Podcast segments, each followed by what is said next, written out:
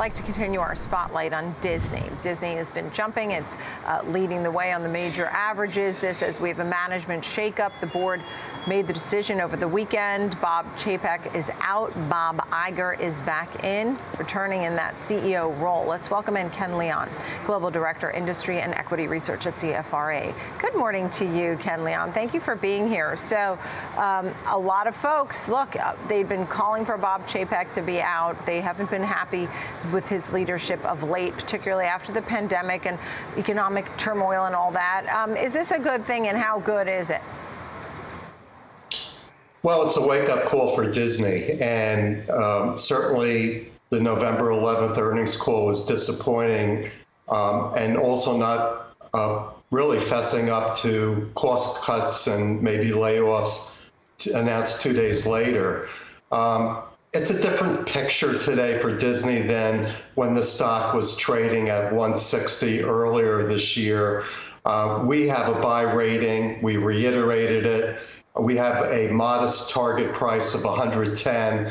Uh, we upgraded the stock back in early October at 96 and things really weren't working out for video streaming, uh, losing $1.5 billion. Disney Plus is massively global, ambitious. All that's going to be cut back. And I think we'll hear a narrative in the film, network, and streaming portfolio, probably a little bit more like Warner Brothers and Paramount. And it's going to be really hard to chase after Netflix. But I think Bob Iger is going to bring uh, a strong dose of uh, pragmatism into getting to profitability. Uh, and the targets were just too steep for Bob Chapek. So it's time to move on. I mean, there had been calls for him to be ousted.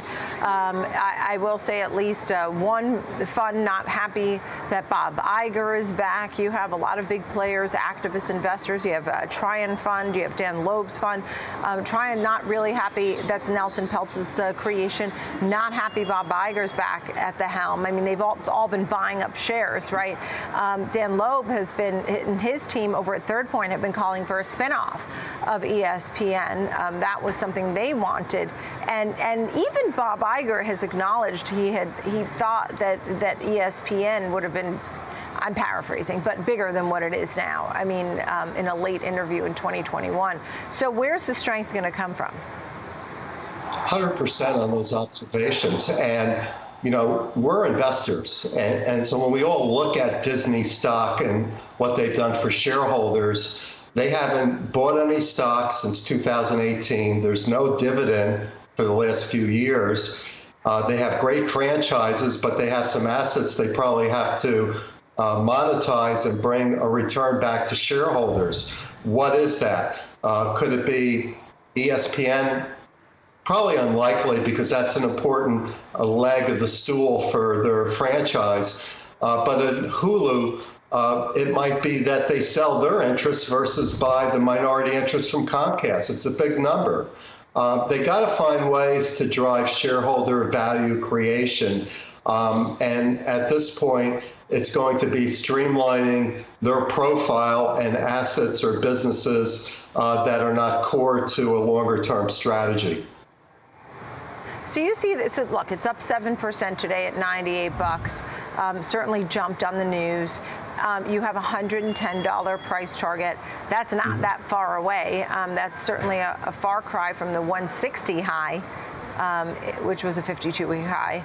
So, is that good enough? I mean, Disney was a darling.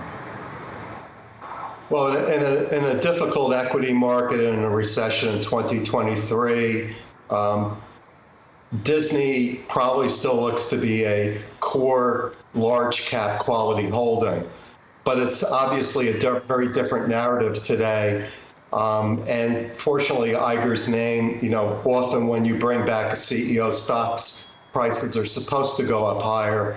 Um, but yes, my expectations are modest. And I think we're in that kind of macro environment. It's a risk off environment. And I think the catalyst that I'd like to see over the next six to nine months would be shareholder value creation. Yeah, good point. I mean, there was one point where they were getting record revenues and profits, and the theme parks had been doing very well earlier in the year, only to see things turning around. But streaming losing two times what it lost the prior year. Um, you think of names like Comcast and Netflix, and um, of those three, is which one's the one you'd own? So right now we're kind of staying on the sidelines for streaming, and, and the ones that we do own is Fox, FOXA, which is live sports and live news, which potentially could merge back with News Corp. We'll see what the Murdoch family wants to do with independent directors. Um, and then we got egg on our face, but we still like it, is Live Nation Entertainment, LYV. That's a buy as well. Um, and they got $6.2 billion of deferred ticket revenue going into 2023. Um, they'll fix the problems with Taylor Swift, and they're the only game in town with ticket Ticketmaster and 320 venues around the world. Um, so I'm observing, learning, and I think the media analysts who've been doing this for decades are, are really seeing that streaming is a really tough business and the glamour of movies and entertainment still has to make money. Yeah. Yeah, because they lost uh, basically one and a half billion dollars, um, two times the prior year, more than two times the prior year. So theme parks seem to be doing okay. ESPN, I wonder if you would recommend that they actually do spin that off. Should they keep that or spin it off to create shareholder value? Well, it depends what Disney wants to be. We'll call it Disney 3.0. So if they want to be all all in for streaming and they want to they want to get a source of funds, they could sell ESPN. But I, I think they're going to be kind of more like Paramount and and Warner Brothers Discovery and realize the jewels of film and live sports and take streaming down to a level that's an adult I'm so glad you were able to join us today. Ken Leon, Global Director, Industry and Equity Research at CFRA. Thanks, Ken. Big day today for Disney. I'm glad you were able to give us your perspective.